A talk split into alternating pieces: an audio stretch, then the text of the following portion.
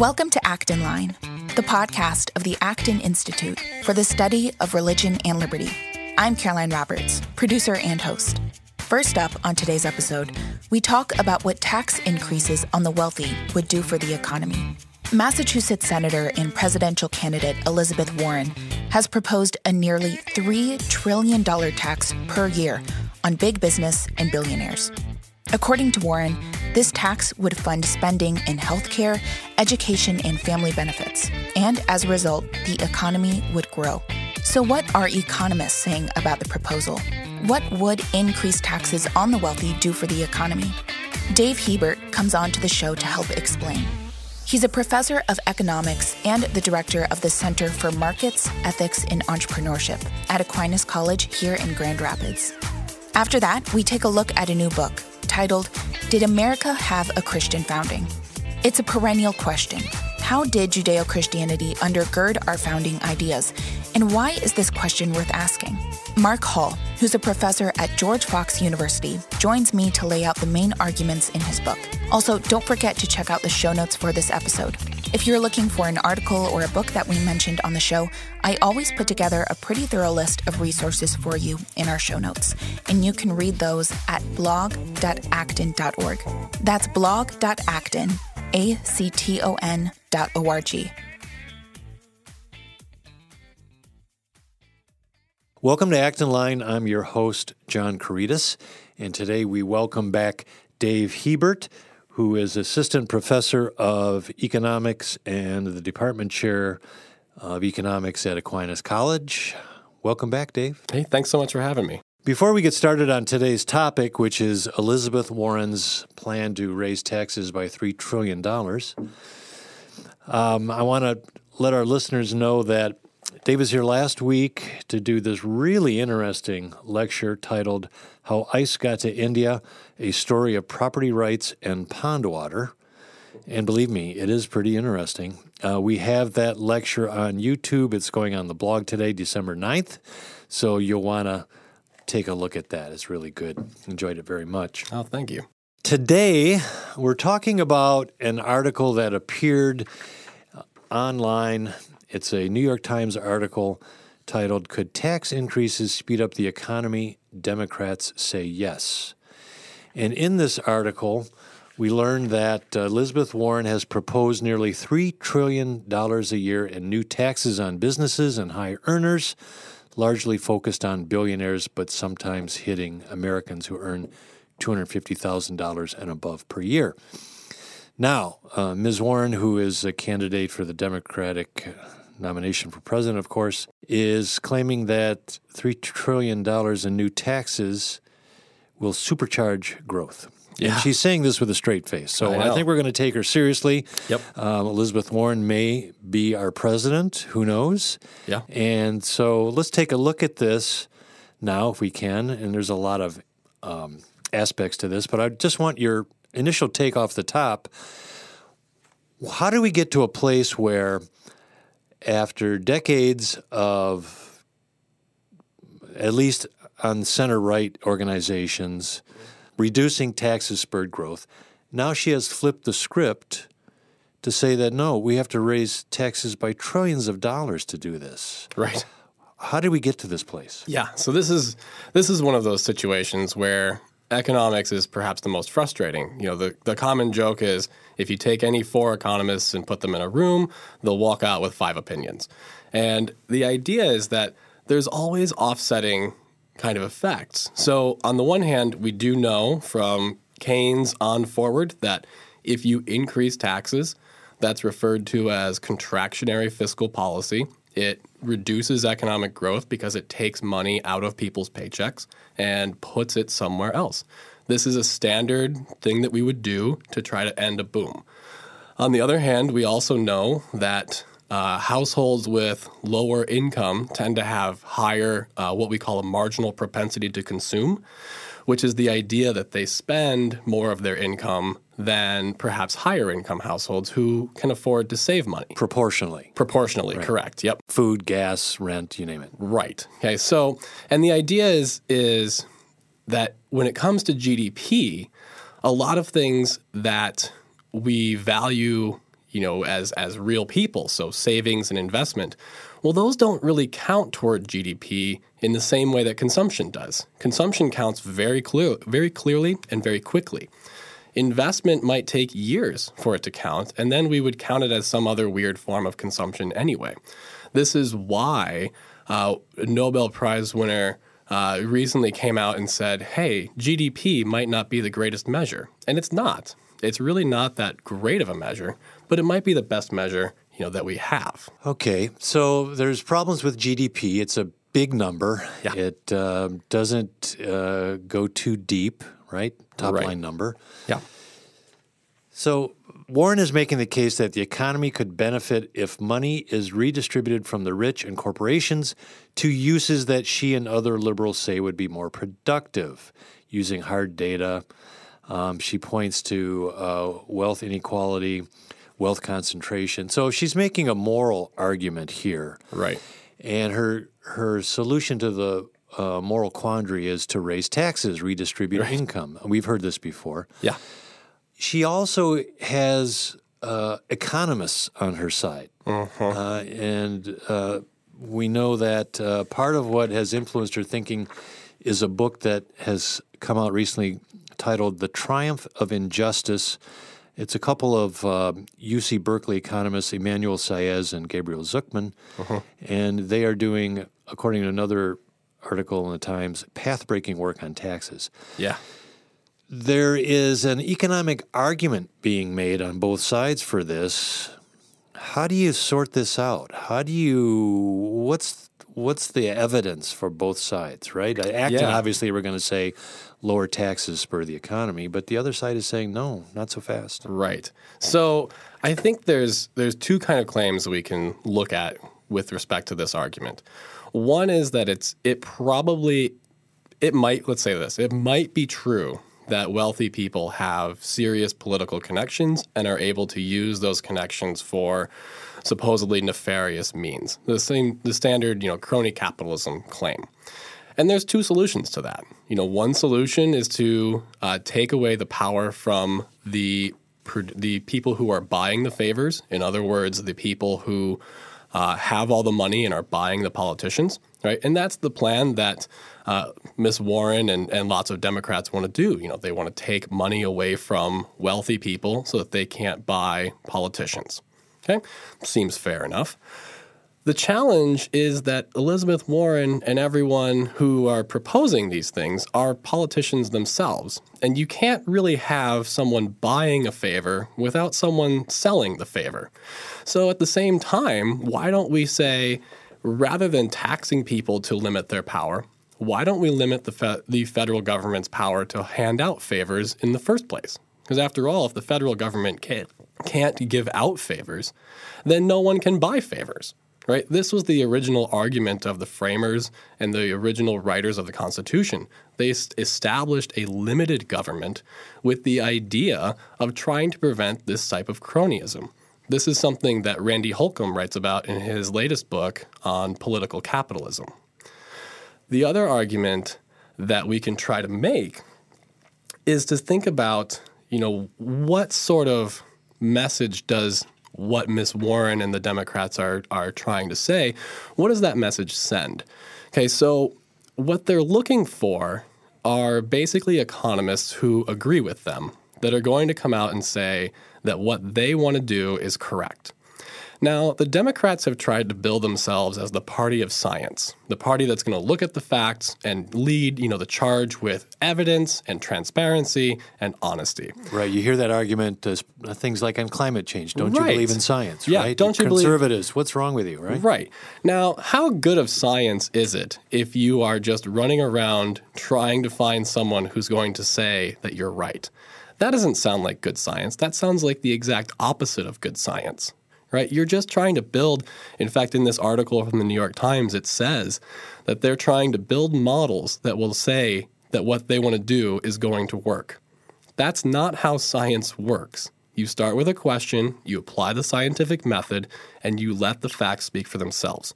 And they openly admit that very few models exist where tax increases of this magnitude end up working. But that's not going to stop them from trying to find one. Now, in economics, you construct a model. And you use that to further your position on a certain question. But models are constructed by people, economists, with biases. Yep. Sometimes the models may not be correct, they may not pan out. So, how do we have any confidence that the models that economists like the two I just mentioned are going to uh, play out uh, as they say it will? And if they don't, what are the ramifications of uh, trillions of dollars in new taxes? And by the way, it's not the only measure she's um, putting forward to vastly increase the size of the government. You know, Medicare for all, do away with student debt, the Green New Deal, which Uh-huh. is people are having trouble putting a price tag on that. Right. So, what are the consequences if this model doesn't pan out the way she says it will? Yeah, the consequences for this are are dire. You know, this is a, a complete transformation of how the American economy is supposed to operate. And so if she's wrong, then you have fundamentally altered everything that we know to be true and everything that we know that currently works to the extent that it does today. You have fundamentally altered essentially every aspect of the American economy. If it doesn't work, then you have destroyed basically the entire thing. And what you've done is you've ramped up government involvement in the economy from, I think it's somewhere around 30 to 40% right now. You'll ramp it up to 60, perhaps even 70% of the total economy. And it's not like you can rewind that with just another bill you pass. Right. That's the thing is is once something becomes passed, it's very difficult for us to actually undo it. You know, we we saw even in 2016 when we had a Republican in the White House, a Republican Senate, and a Republican House that even then, with everything stacked against the Democrats, we did not see the Affordable Care Act get repealed. Yeah, good example. A good recent example. Yep. So the backdrop for this, as we said earlier, is the moral question. What's suggested in and around all of these proposals that things just aren't fair. The economy is not working for everyday average Americans who go to work. And you hear some of her advisors saying that, you know, the usual things about the middle class is uh, shrinking, breaking down, middle class not benefiting from this. So, talk to us a little bit about income inequality, which is a real thing. You know, headlines full of people, billionaires, and how they're getting richer and richer. Bezos, Bloomberg, Gates. How do you put their riches into perspective given what else is going on in the economy? Is there some. Is Warren right that uh, these, as she puts it, lazy billionaires need to uh, be taken to the woodshed? Yeah, you know, I don't think I've ever met a billionaire that was actually lazy. I think um, if you look at any of the the data that we have, and, and granted it's survey data, so perhaps they're all lying. Uh, if you look at the the data that we have on how much work or how much time billionaires spend in the office or actually doing work, it's somewhere around 80 to 90 hours per week. You know, and so contrast that with full-time employment employment being defined as 40 hours a week. You know, I don't really know where anyone gets off saying that billionaires are are lazy. They're some of the hardest working people that perhaps ever existed. Now, that's not to say that you know hard work is is all that's differentiating things or that there perhaps aren't some unfair advantages going on. You know, I think this is where Randy Holcombe's book on political capitalism comes in to play, where there is a type of of wealth, if you want to think of it this way, in being wealthy in the sense that you can actually buy favors from politicians. And and that seems true. You know, we don't typically see uh, lower income households banding together to lobby Congress for anything. It's typically a very narrowly defined special interest group that has a lot of money and few people, cuts down on the organization costs. And so there is, to me, there is some concern about that. You know, crony capitalism exists. It's what we find ourselves having today. The question is, what is the solution? So I think everyone agrees that we want less of that. But the question is, how do we get less of it? One way that's proposed by the Democrats is to tax our way out of this. We tax the wealthy people and limit their power. Okay, so essentially, we're going to take money from people who have earned it and just reduce their power that way. to me, the fairer way to do it, because remember, taxes are are very little more than a penalty that you impose on people. You know, yes, there is some element of taxation being the price we pay for civilization, as Oliver Wendell Holmes once said. But disproportionate taxation seems to me like it's a bit unfair. And so the fairer way to do it would be to try to limit the amount of things that government can give out as special favors. Now, this is not saying that we should end welfare payments. It's not saying that we should move to a flat tax. It's not saying any of that stuff. It's saying that right now, in its current form, the federal government has the power to quite literally pick winners and losers in the economy. That's a very dangerous position to be in or to have the federal government be in. Right. And you, I mean, the headlines every year, every tax season, big business X, Y, and Z. These companies haven't paid hardly any taxes. They're offshoring yeah. their money. Uh-huh. Um, and then I don't mean to pick on Amazon and Bezos all the time, but um, we just went through a big competition among all these cities, including yeah. Grand Rapids, Michigan, where we're sitting. Right to lure uh, Amazon facilities in, and it was just a festival of giving Amazon whatever they wanted and more to get them there. Yep. Now you're not. This is not happening with smaller and medium-sized companies. It's Correct. happening with bigger companies, yep. as you point out. So tax fairness is is an issue as well, and I think that's what Warren is getting at. Mm-hmm. So, are you arguing then, rather than to impose a bigger burden of taxation on the wealthy and corporations, that structural changes in how we run the whole system would be a better way to go at it, and then that would leave room for investment and employment and all the other things that uh, center right free market think tanks argue for. Exactly. So right now, the the way that cities, states, and everyone compete is by giving out tax breaks to companies. Now I'm sure that companies do owe some amount of taxation, you know, in, in general. I don't want to argue that the best tax is no tax. That's not what I'm trying to say here. And I certainly don't want to argue that uh, AOC was correct in in rescinding the tax break that she gave to Amazon for moving to New York City. Because boy, did she get a lot of blowback though in her district, huh? As well, she should. So, yeah. I mean, what she essentially committed was fraud. And if it were a private company, you know, we, she would go to jail. I mean, this is a classic bait and switch. She promised, or it wasn't technically her, but her predecessor promised Amazon, you know, the moon and back, which maybe he shouldn't have. So, you know, we'll set that aside. But regardless of whether he should or should not have, a promise was made, contracts were signed, Amazon started to move forward on moving into New York City, and AOC waited essentially until the cost of Amazon to undo all the things that they did and the PR that they would have received from pulling out of New York City was so large that they couldn't possibly do it. And then she pulled the rug out from under them. That's a bait and switch. That's fraud. If a car dealership did that, they would go to jail. Essentially, for listeners who have either seen or read the, the movie and book Matilda, AOC is being Matilda's dad right now, who is throwing sawdust in the transmission of a used car to make it sound like a new one and laughing his way to the bank. That's terrible. So you you talk about crony capitalism, and yes, it exists. And as we said earlier in this conversation, if Warren is successful in her plan and enlarging government um, dramatically, then this cronyism can only increase as far as I see it, anyways, because right. all the cards will be held by government agencies and politicians. Crony capitalism, depending how you define it, can work at the local level. I mean, your local widget plant wants to expand, they get a tax abatement from the local company. Mm-hmm. It seems to me that is so pervasive here that you're going to make some changes to it around the margin. I think where the big companies like Foxconn, you know, in Wisconsin, yeah. another case, um, and Amazon, I think that needs a lot of attention. Uh-huh.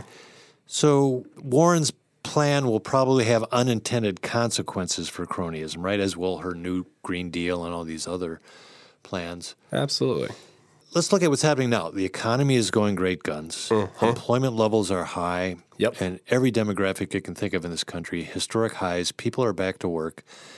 Trump tax cuts um, a year or so ago uh, have kicked in, and she wants to reverse all of that. So, what will that do to business confidence if she were to be elected? Do you think? What kind of message would that send to people wanting to invest and hire? Yeah. So there's a couple of things.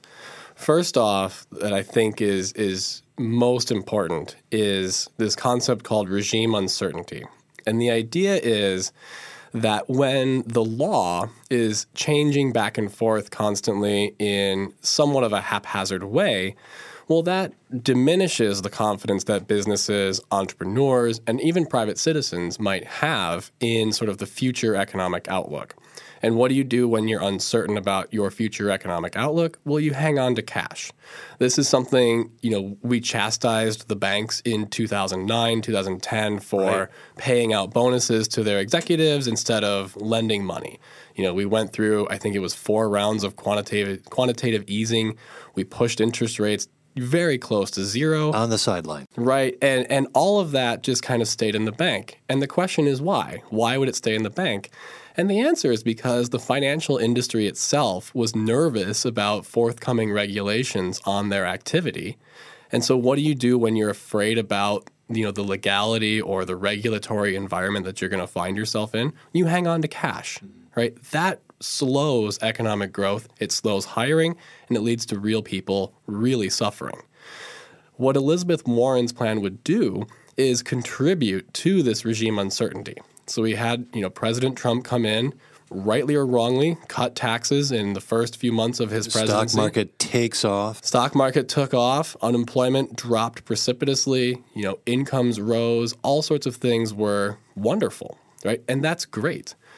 But if you get someone who comes in and not only undoes just that, but undoes it and then goes even further, well, what you're going to do is you're creating tremendous uncertainty in what the office of the presidency is going to do as an as its own sort of entity, and that can only harm economic growth in the future. There's Yeah. no reason why uncertainty would increase economic growth. Bring some things to a standstill until you figure out what's up, right? Right. I mean, you stand exactly. You stand still until you see where you are headed, and then you actually start to make moves. This has been very helpful. Let's wrap up with a question. If you let's let's accept Elizabeth Warren's uh, argument that wealth inequality is a problem. And we're going to appoint you uh, economic czar. Oh boy. Okay, and we're going to send you to Washington. Yeah. You get one thing to do, one measure to put in place, totally on Dave Hebert's uh, authority. Oh, what boy. would you do to help uh, this uh, wealth inequality issue to take away this this uh, unfairness argument? So I would want to do uh, two things, and since I can only do one, I'm going to write one long bill. Okay, and so my one long bill would have two parts. The first would be to drastically limit the power of government, uh, which today exists to essentially benefit wealthy people. Uh, that seems to be the primary function of government as it's operating today. Now, it's not the correct function of government, but it seems to be what they do today. The second thing that I would do is I would try to scale back occupational licensing. So, there, what you're essentially doing is you are blocking uh, access to jobs in markets where less training or, or what we could we could call low skill labor. You are essentially preventing people from finding a job in the first place. So we see examples of this, you know, Louisiana, up until recently you had to have an, a license to be a florist to put flowers in a vase, Yeah. required a license, right? And, you know, barbers, this is a thing where Hair braiding, stuff like well, that. Well, I mean, Yeah. not even just that, but the, the argument is that your barber uses dangerous acids and alkalides, you know, uh-huh. every day, right? And it's like, well, so do I. It's called shampoo, right? And I've I've successfully managed to wash my own hair every day for the last you know 25 years. And your hair looks great today. I Oh, thank you. I appreciate that. Right. And so I tried. You know, I used those acids and alkalides. I got a little bit in my eye this morning, but you know, thank God I was able to soldier on. So that to me is is what really stands in the way of progress, especially among low income people. Right. Is From the this ground up. From the ground up. You know, this is preventing them from doing things that are easy and profitable. Great. Well, on the strength of your first bill, I think we may have to look for a cabinet position for you. Uh, I don't think I want that. Dave, thanks for joining us today on Act Line. Yeah, thanks so much for having me. Our most contentious controversies today are moral. We disagree not only about the questions of efficiency and democracy, but also about what is right to do and who we are becoming as a people. To disagree well and to flourish together despite our differences, we need to understand the sources of our moral ideas. Join us at the Acton Institute on January 23 to hear Adam MacLeod, professor of law at Faulkner University, speak on morality and civic discourse.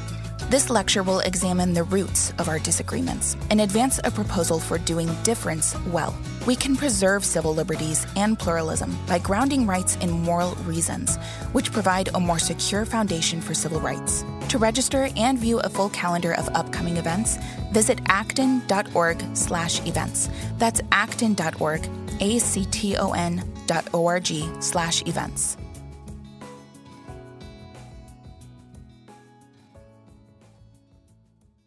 Many Americans have been taught a distorted, inaccurate account of our nation's founding. One that claims that the founders were deists who desired the strict separation of church and state, and that the country's founding political ideas developed without references to Christianity. These claims are patently and unequivocally false. Those are the words of Mark Hall, pulled from his new book, Did America Have a Christian Founding? Mark is the Herbert Hoover Distinguished Professor of Politics and a faculty fellow in the William Penn Honors Program at George Fox University. Mark, thank you so much for joining me on the podcast. Well, thank you so much for having me. So, I am tempted to first open up our conversation with So, Mark, did America have a Christian founding? but first, I just want to define our terms um, because at the start of your book, you dive into what exactly you mean by a Christian founding. And it's important to define what that means first. So, of course, we can dive into whether or not we have a Christian founding. So, how do you define a Christian founding? What does that mean? Sure, that's a great question. So by Christian, what I'm interested in, you know, there's a couple of different ways we could define it. We could say that Americans in the late 18th century identified themselves as Christians. If that's what we mean, they indisputably did. Um, we did have a Christian founding. 98% Protestant, 2% Roman Catholic, about 2,000 Jews. Um, but that's not a very interesting claim. It's not an interesting finding. Another possibility is that we could argue that they were all Orthodox Christians, that is, Nicene Creed, Apostles' Creed, uh, believing Christians. Um, here, I, I, do not take that approach because it's almost impossible to show that with respect to many founders.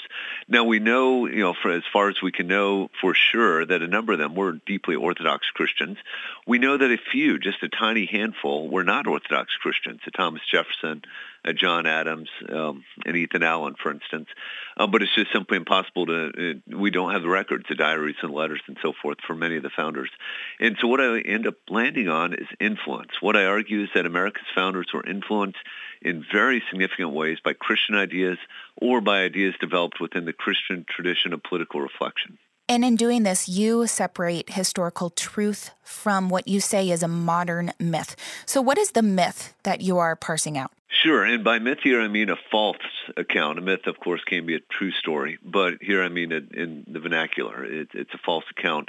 And so I attack in four or five substantive chapters a variety of claims that are routinely made by scholars, by very prominent scholars or popular authors. Things like America's founders were deists that America has a godless constitution, that America's founders desired to build a wall of separation between church and state. And I set up, just so my readers know I'm not making this up, I set up each chapter with a dozen quotations. And then if you um, go to the footnotes, you'll find the, another if you go to the endnotes, you'll find another 16 or so quotations from, again, very prominent scholars saying things like most of America's founders were deists. And then within each chapter, I just, I, I would like to think I demolish these false accounts and then affirmatively argue that America's founders were influenced by Christian ideas in very profound ways. What is the evidence used by these people who claim that basically America didn't have a Christian founding or it was founded largely by deists what is the evidence that they use to defend this? So I'll take um, the claim that most of America's founders were deists. Again, you see this made all the time, and almost inevitably the argument works like this. An author will look very carefully at the four founders who became president, Washington, Adams, Jefferson, and Madison, um, usually throwing at Ben Franklin and Alexander Hamilton, and then maybe an additional founder, a favorite, a Thomas Paine or an Ethan Allen or something like that. And they'll look very carefully at these founders um, and argue, and lo and behold, they find, and it's clearly the case. I've already um, conceded that a Franklin, a Jefferson, a John Adams are not Orthodox Christians. Um, but that's not the same thing as being a deist. A deist, of course, is someone who believes in a creator God, that God created the universe and then steps away from it and doesn't intervene in the affairs of men and nations. If that's our definition of deism, then none of the founders, uh, uh, none of those founders are deists. And as well, I would uh, go on to argue that it's not even clear that a Washington, a Madison, a Hamilton are heterodox Christians. That is, there's no evidence, there's no clear evidence that they um, reject any tenet of the Apostles' Creed or the Nicene Creed. Now, you can point to things like we know Alexander Hamilton had an affair, and clearly this is something that good Christians ought not to do, but that's not the same thing as being a deist. There just simply is not evidence that these founders are deists. Now, um, if one turns from these founders to the rest of the founding generation, what one sees is whatever sort of evidence that there seems to be of deism just evaporates, or heterodoxy, it just evaporates. And one of the things I argue is that these five or six founders are a profoundly unrepresentative sample. So, for instance, Franklin spent over half of the last 35 years of his life over in Europe. Adams and Jefferson spent significant time in Europe. Alexander Hamilton wasn't even born in America. Tom Paine was born in England and only spent about 26 of his 70-some years in America. So these are very unrepresentative founders. They're all Anglican, with one exception, John Adams, at a point of time where only about 15% of Americans are Anglicans and 50 to 75% are Calvinists, Congregationalists, Presbyterians, Dutch Reformed, and this sort of thing. And so it's just a profoundly unrepresentative sample. So I try to, first of all, demolish the argument that even these five or six are deists. But then I suggest that when we turn to the broader um, founding generation, that the evidence that the founders were deist or even not Orthodox Christian, it just evaporates. Would you say largely that scholars and authors have wanted to say that they were deists just because the founders that they referenced weren't openly pious? Yeah, and I'm not even sure I would concede they weren't openly pious. Someone like a George Washington um, seemed to be very, very pious, and others regularly attended church services and this sort of thing. Thomas Jefferson even went to church services in the U.S. Capitol building, which is sort of remarkable for someone who purportedly wanted a wall of separation between church and state. I, I think a couple of things are going on. First of all, some scholars are just lazy or not very thoughtful, and they think that they can somehow generalize from the, the, this handful of men to the entire founding generation. I think sometimes there is an, uh, an agenda at work that founders are that, that scholars are looking for founders who reflect 20th or 21st century values. That is, they aren't um, deeply pious traditional Christians, and so they latch on to someone like a Jefferson or a Franklin, who clearly aren't these deeply pious traditional sort of Christians.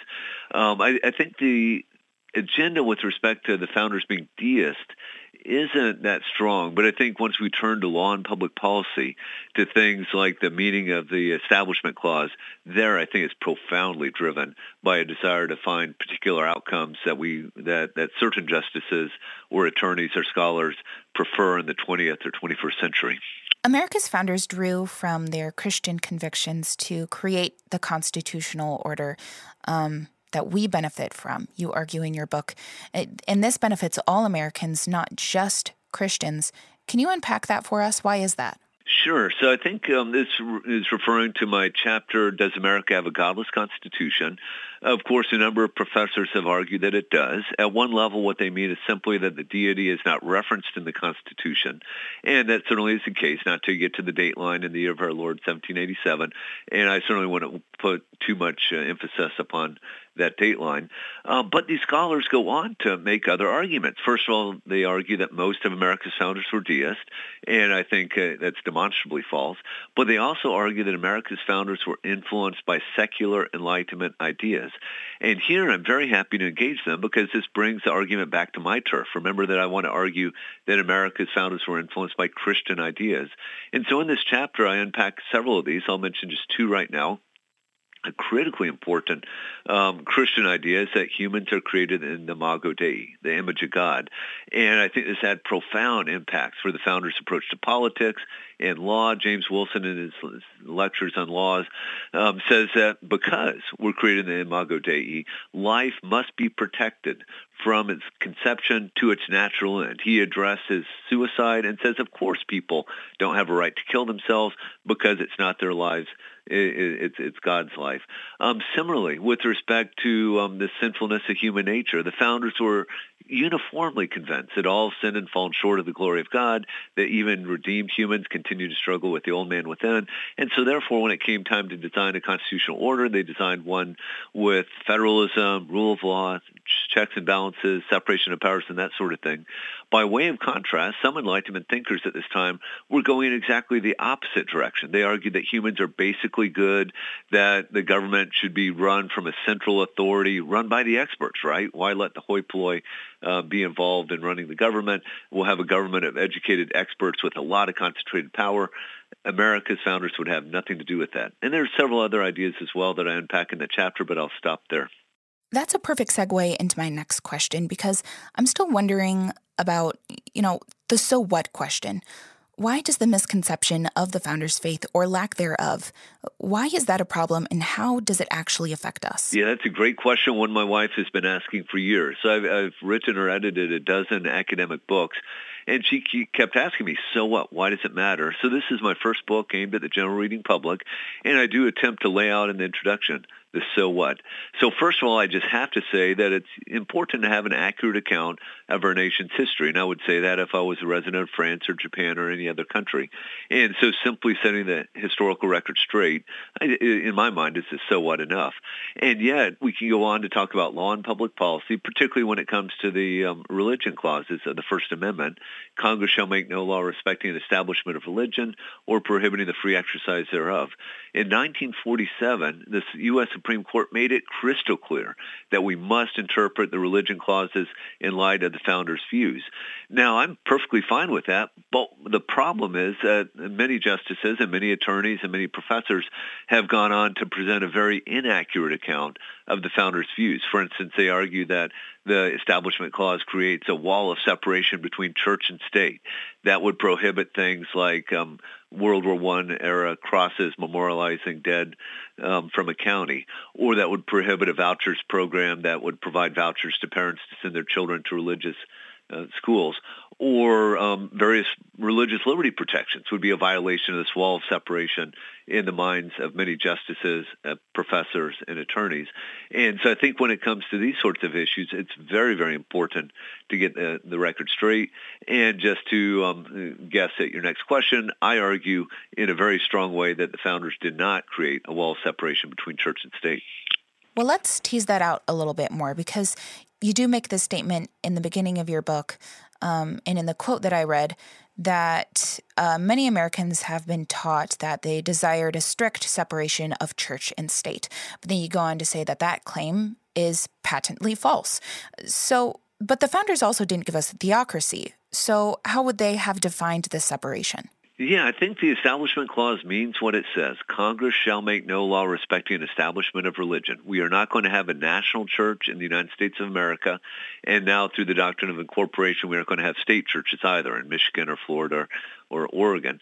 That's pretty much all it means. Yeah, we could tease out a little bit more, um, but it really doesn't mean much more than that. So I give a lot of evidence of this. Let me just tell you my favorite story, one of my two favorite stories actually. Um, the day after, literally the day after the House arrived at its final language for the Establishment Clause, Elias Boudinot, a member of Congress, stood up and said, "Hey guys," and I'm paraphrasing, of course. "Hey guys, things are going well. Why don't we issue? Uh, why don't we ask George Washington, President Washington, to issue a Thanksgiving Day proclamation?" The um, two Southerners said, "Oh no, we can't do that. It's European practice." Roger Sherman, the old Puritan from Connecticut, stood up and said, "No, no, no. It's a biblical practice. It's worthy of Christian imitation. We should certainly ask him to do this." The House agreed with with um, Sherman and Boudinot. The Senate agreed with the House, and George Washington, who did not have to do it, issued this wonderful Thanksgiving Day proclamation in 1789. I would encourage your listeners to go and look it up. You can Google it easily enough. It's a very robust Christian um, call for prayer and thanksgiving and repentance of, of, of our sins. Um, and I think this just helps illustrate that the founders did not want an established church. They certainly didn't want a theocracy, whatever we might mean by that. But they absolutely did not think that somehow there was a wall of separation between church and state that would keep presidents from issuing Thanksgiving, Thanksgiving Day proclamations, or that um, the national government or state governments couldn't adopt voucher programs, or that World One World War One era crosses have to be removed or decapitated. Um, they just wanted nothing approximating a wall of separation between church and state. Now, let me hasten to say that just because a whole lot of things are permissible constitutionally, that doesn't mean we should have all of them. And I think we could have very good debates about whether or not we should, for instance, reintroduce prayer into public schools. I happen to think that's a horrible idea uh, for a variety of reasons, a variety of biblical and theological reasons.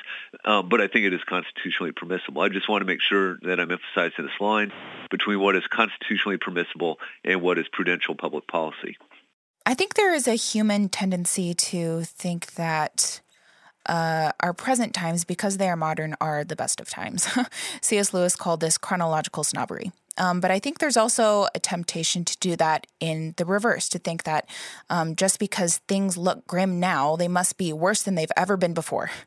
Um, but I am wondering do you think that this book is especially relevant to us today? Because I would argue that we are objectively less Christian than we used to be. Oh, absolutely. Clearly, we are. Um, one of the um, founders' key commitments, uh, their key beliefs, was that you cannot have a Republican form of government if you don't have a moral citizenry. And all of them, to my knowledge, believe that religion, by which they mean Christianity, is necessary to produce a sort of morality that we have to have if we're to have a Republican form of government. Um, and so you're absolutely right. I think the founders, if they were to um, come back from the dead and uh, observe America today, would be profoundly worried about the collapse of Christianity, I think it's fair to say, and especially the rise of the nones, N-O-N-E-S, right? People who say, I simply have no religion. They would be very, very worried about this sort of thing. Now, I would say I tend to be an optimist, and I think that the constitutional order they created um, does have a variety of important checks in place, right? The separation of powers, checks and balances, federalism, especially. And I, I certainly bemoan our moving away from federalism over the last 80 years or so. Uh, but I think these sorts of checks, you know, hopefully can help pre- preserve liberty even as Americans become less and less religious. Although as a Christian, of course, one of my um, number one solutions is to pray for revival, right? To pray that these nones end up uh, embracing the gospel of Jesus Christ, becoming Christians. And I think this will have a salutary effect on a constitutional order. But I'm not sure it's absolutely required. Um, so, for instance, Japan seems to have a pretty solidly functioning democracy, even though it's clearly the, Japanese are clearly not a Christian people and not even a particularly religious people. So I think it, you know, we don't have to cry that the sky is falling, uh, but we should be concerned, and America's founders would be concerned. I'd like to end on a quote that also serves as the close of your book. You write that, quote, many readers of this book are likely people of faith who are busy doing important things, such as worshiping their creator raising children, earning paychecks, and serving others. To them, politics may seem like a frustrating, tainted distraction, yet we cannot ignore the public square. Our goal in engaging the public square should not be to return America to some lost golden age, but to preserve and protect the remarkable constitutional order bequeathed to us by America's founders. I think this summarizes some of the reasons why this book is really important right now and why it's worth thinking about the ideas that our founding came out of. Oh, thank you very much. Yeah, I'm glad you agree, and I'll, I'll, just put in a plug for your institute. I think the Acton Institute does a wonderful job of helping people of faith think about how they can productively engage with the public square and economics, politics, and otherwise. So, yeah, I think we're absolutely on the same page in that regard. Well, Mark, thank you so much for joining me on the podcast today. Thank you very much. It's been my pleasure. Thank you for listening today. If you like this episode, please share with friends and family and leave a rating and review in the Apple Podcast app. To learn more about the Acton Institute and what we do, visit our website at acton.org. This episode is produced and edited by me, Caroline Roberts, with audio mixing by Joel Rittering.